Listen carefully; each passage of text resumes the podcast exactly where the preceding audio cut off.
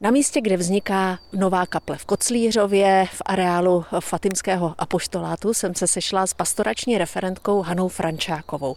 My stojíme teď už ne ani na zelené louce, ale přímo na hlíně. Je to přesně tak, jak říkáte. My tady zakoušíme teď eh, takový zvláštní prostor, který je ale ještě není, anebo který není, ale už je opravdu místem určeným pro stavbu nové kaple. Ale už je to posvěcená půda. Přesně tak, už je posvěcená. A také, co je důležité, eh, tak sem přicházejí lidé dívat se, a to bude opravdu tady, tady v Koclířově. My teď stojíme těsně nad kostelem svatého Alfonze, kde je to prostranství. A ještě je tady taková zřícenina staré hospodářské budovy, ta přijde také pryč. Část ještě ano, jinak se bude celý tento areál samozřejmě upravovat. Musíme zde udělat určité úpravy stromové výsadby i vlastně celkové té půdy zde, takže čeká nás tady ještě hodně práce, nicméně už se podařilo to, že se opravdu odbourala stará hospodářská budova, kterou zde postavili sestry, které zde žili před námi a my jsme ji používali jako takový sklad a najednou, když sem přijdete, tak ten prostor je úplně jiný. Kaple zjevení, kapelíňa. Někdo by možná řekl, že kapelíňa je e, nějaká zdrobnělina kapličky, ale ono je to portugalské slovo. Ano, kapelíňa je přesně portugalské slovo a je to opravdu malá kaple, kaplička.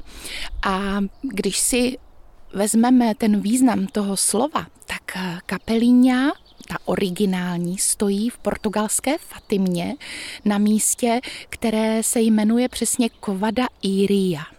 To je údolí míru, údolí pokoje. Opravdu, tam, když přijdete, tak cítíte takový mír. A je to místo, kde se v roce 1917 třem malým pasáčkům zjevovala Matka Boží. A přímo na tom místě byla postavena kaple. Ona vlastně k tomu vyzvala, bylo to v srpnu poprvé, aby za peníze, které přinášejí poutníci, nechali ty malé děti. To je zvláštní, že ona ten úkol dala jim, ale skrze ně také i nám. A tak my vlastně také i v srpnu v loňském roce, tak symbolicky jsme už pro tu kapličku přijali dar eh, ze Slovenska.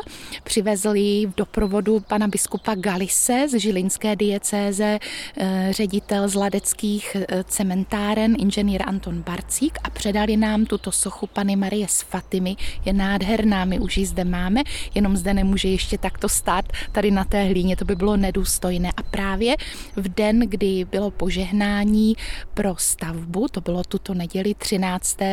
března, tak eh, tato socha zde stála a bylo to velmi zvláštní. Ta atmosféra, na ní dopadal prout slunce, kolem stáli lidé a myslím, že jsme byli všichni v úžasu, že začíná pro toto místo, pro celý tento kraj a vlastně dá se říci pro celou východní Evropu právě v tomto čase něco nového. Říkáte pro celou východní Evropu. Originál kaple zjevení je tedy v Portugalsku. Existují ještě nějaké repliky, protože ta vaše kaple bude přesnou replikou. Přesně tak. E, jsou místa, která jsou zároveň regionálními centry Fatimy ve světě. Například Porto Rico, tam byla úplně první replika, přesná replika kaple zjevení.